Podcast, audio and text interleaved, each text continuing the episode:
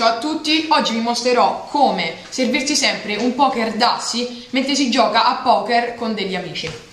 Sa bene, riga popolo siciliano, le palermitane non ne stanno capendo più niente. Si la passano io con voto e non si legge i giornali. Invece, per qualche attenta alla campagna elettorale, c'è di mettersi la mano nei capelli. Ogni giorno c'è un candidato che sai e uno che picca. La notizia di oggi si riferisce allo centrodestra. Fratelli d'Italia, lo partito della Meloni, ritira la propria candidata a sindaco e appoggia la Galla, candidatore l'UDC. Prima non schifiava nudo e ora, a lancia satta, passa a essere lo candidato più acclamato. Ora si pensa a Roberto niente di meno come lo candidato unico di tutto il centrodestra e quindi allo ritiro di Cascio, candidato di Forza Italia e appoggiatore della Lega. L'imbarazzo è pure per Italia Viva, che venendo fuori di una scissione l'UPD finisce per compartere lo candidato con l'SM adesso Fratelli d'Italia.